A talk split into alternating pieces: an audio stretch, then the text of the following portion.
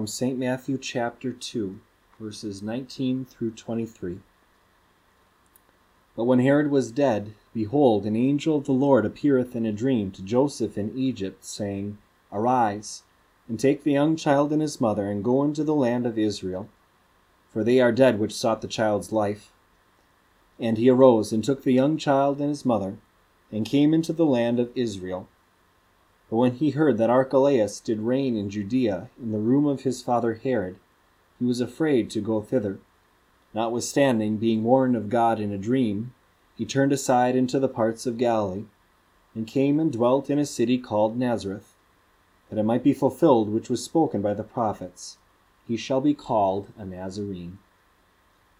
The word of the Lord. In the holy name of Jesus, Amen.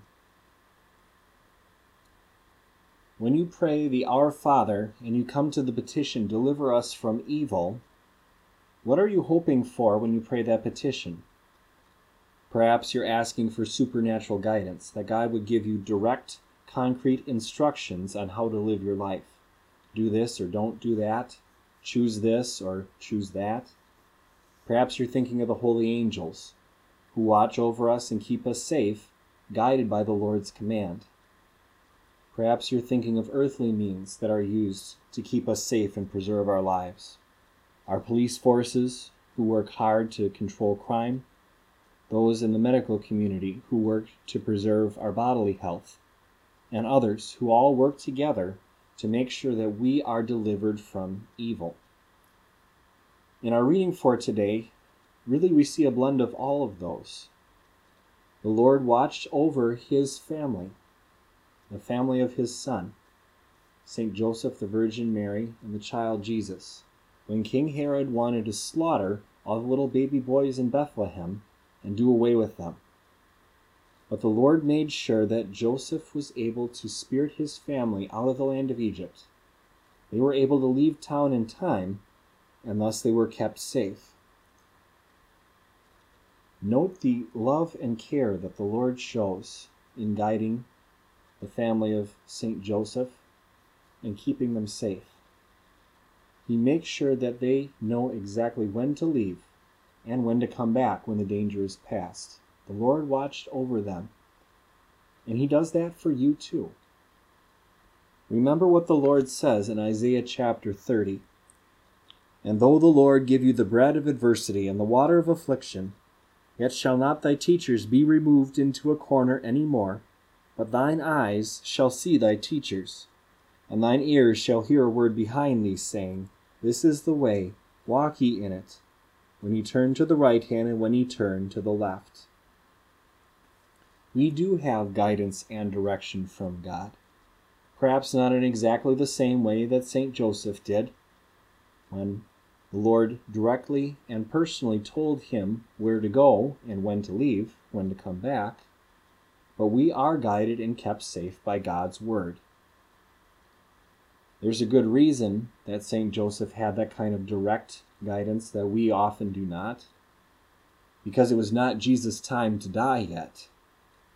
He was going to give his life, but it was not as a little child leading out in the dusty streets of Bethlehem, but as a full grown man with his limbs stretched out on the cross, gasping out his life for you and for me. According to his own word, I lay my life down. No one takes it from me, only to take it up again. He did lay down that life, and his death pays for all of your sins. And he did take it up again. He rose from the dead to prove that death one day will die, and all sin is paid for, and that every word he has spoken is true and will never fall to the ground. His word is guaranteed by his resurrection. If Jesus had not risen from the dead, he would have been proven a liar, because he had prophesied that he would.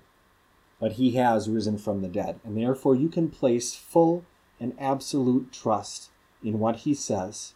He will never lie to you. And you have that same word.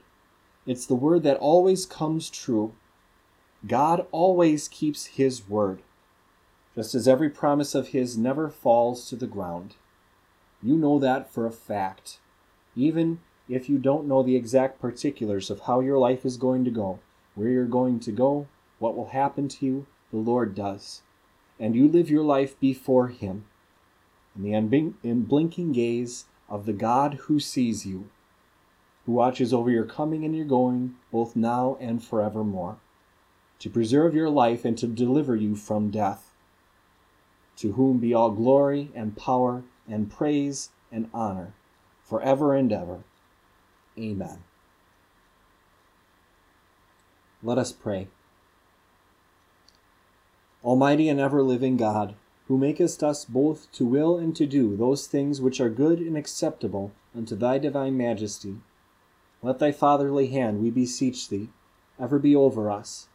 Let thy Holy Spirit ever be with us, and so lead us in the knowledge and obedience of thy word, that in the end we may obtain everlasting life.